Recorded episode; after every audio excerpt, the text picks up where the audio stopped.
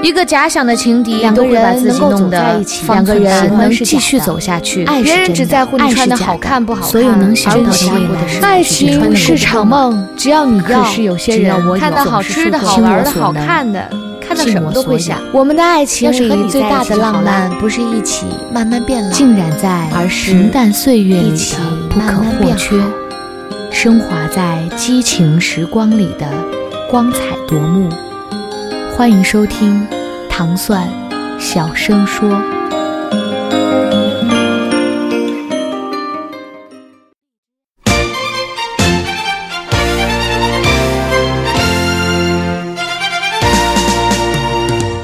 全占全占，有便宜不占，王八蛋！糖蒜广播限量定制手账本儿，全新上架，只有四十本，不要犹豫，赶紧抢购！只有三十本了，四万万粉丝行动起来！微信公众号搜索“全占全占”，输入“没文化”。获取限量手账套装购买信息，全占全占，有便宜不占，白不占，全村的全，占便宜的占。开了花。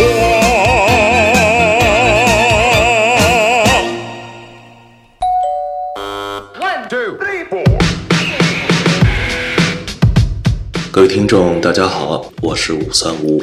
今天我们的节目要带大家寻找民国时期的坏蛋，结果带大家穿越时空，回到孤岛时期光怪陆离的上海滩，结识一群形形色色的民国广播人。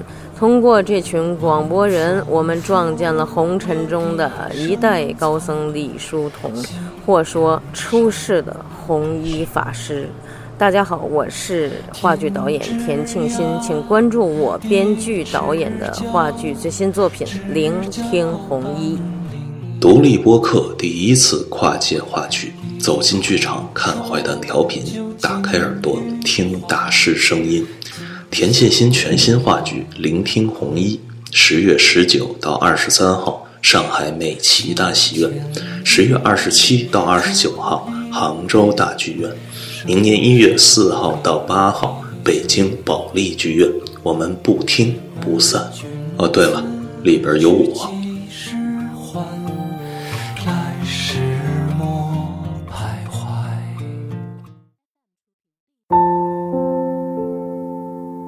这个世界很大，刚好只有一个你。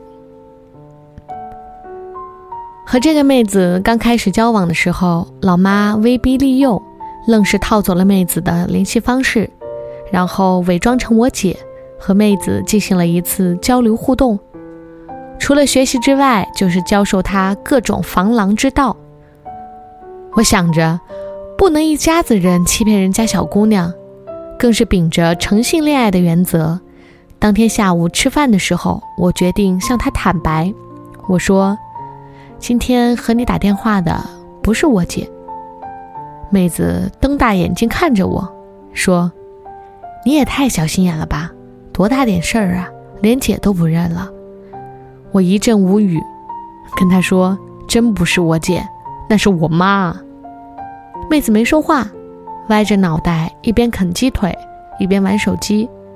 不一会儿，他默默地将手机递给我。我一瞅，马上瞎了。妹子发了短信说：“姐，我要举报某某某，他刚刚跟我说，你不是他姐。”我妈还给他回了一条：“谢谢，我也从来没有他这个弟弟。”全程妹子都是一言不发，专心致志地啃着盘子里的鸡腿。我想着，你们不是聊得挺好吗？即便是我妈欺骗了你，那也不至于这样生气吧？就在我琢磨着怎么道歉的时候，妹子放下了光秃秃的鸡腿棍，擦了一下嘴巴，一脸幸灾乐祸地说：“你完了，你姐都不认你了。”我瞬间石化，接着便是泪流满面，心头滴血。一个坑爹的老妈，再加上一个大脑明显发育未完全的女朋友，那一刹那，我决定了两件事：一，必须跟老妈做殊死斗争，坚决不能让他们再有任何联系，哪怕立马回到解放前；二，给妹子买几本脑筋急转弯，初级版的。虽然妹子的智商大多都处于欠费的状态，但偶尔也会爆表，有时甚至厚积薄发到足够将我直接秒杀。高中的时候，我在右边的耳朵打了一个耳洞，上大学后才知道这是 gay 的标志。有一次和他去岳麓山爬山，两个人小吵了一下，他自觉理亏，低着脑袋跟着我后面走，一言不发。回学校坐公交车的时候，首站便是河西大学城，所有车厢里都是学生。他扯着我的手说：“不要生气了，好不好？”其实他知道我压根就没生气，他只是想要我主动向他示好。见我不说话，他马上说：“你确定还要生气？”等我脑袋一抽，斜看了他一眼，傲娇的转过头，没有说话。他哼唧的对我撇嘴一笑，我瞬间有一种不好的预感，可惜已经迟了。这货突然松开我的手，后退一步。指着我，一本正经地说：“呀，你这耳钉怎么和我男朋友的一模一样啊？”我瞬间懵了。他接着说：“你上次不是向我保证再也不跟他纠缠了吗？”就这样，车厢里所有的人全部望了过来，低笑议论。我真服了，拉着他的手，小声的求饶：“媳妇儿，我错了，行不？”他假装很生气的甩开我的手，还大声说：“我算是看错了你，亏我还一直把你当好姐妹。”好姐妹，是的，她就是说的好姐妹。这三个字在我的脑海里不停地盘旋，心中十亿只草泥马奔腾而过。和大部分女孩子一样，她的泪点也很低。她经常看着看着电视就哭了起来。扑闪着红红的大眼睛，十分诧异地望着我说：“你为什么不哭啊？”我说：“我为什么要哭啊？”他一脸不满说：“你这个人怎么这么冷血？”妹子同样也很喜欢看笑话，看了之后还要给我讲一通。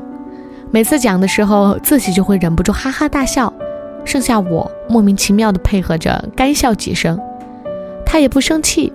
但是我给他起了个外号，叫“笑话制冷机”。不过他最大的乐趣就是用表演的形式现学现卖。有一次，我们两个人刚准备去上课，可他不知道哪根筋搭错，突然蹲在墙角，抱着膝盖，一言不发。我想着这都要出门了，可不能得罪他，赶忙不明缘由地向他道歉。这货抬起头。一脸忧伤地说：“别理我，我是一个蛋。”我知道他的表演欲又爆棚了，只能配合地问了一句：“为什么？”他露出一个无辜的眼神，一字一句地说：“因为我有淡淡的忧伤。”瞬间，我感觉一股西伯利亚寒流侵袭而来，估计又是在那本广告杂志上看到的。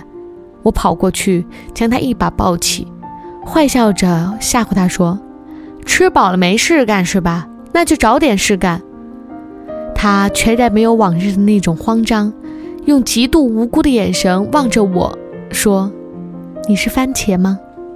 待我反应过来，一阵天雷滚滚。六月四号那天，故事发生在长沙火车站，我们两个哭成泪人。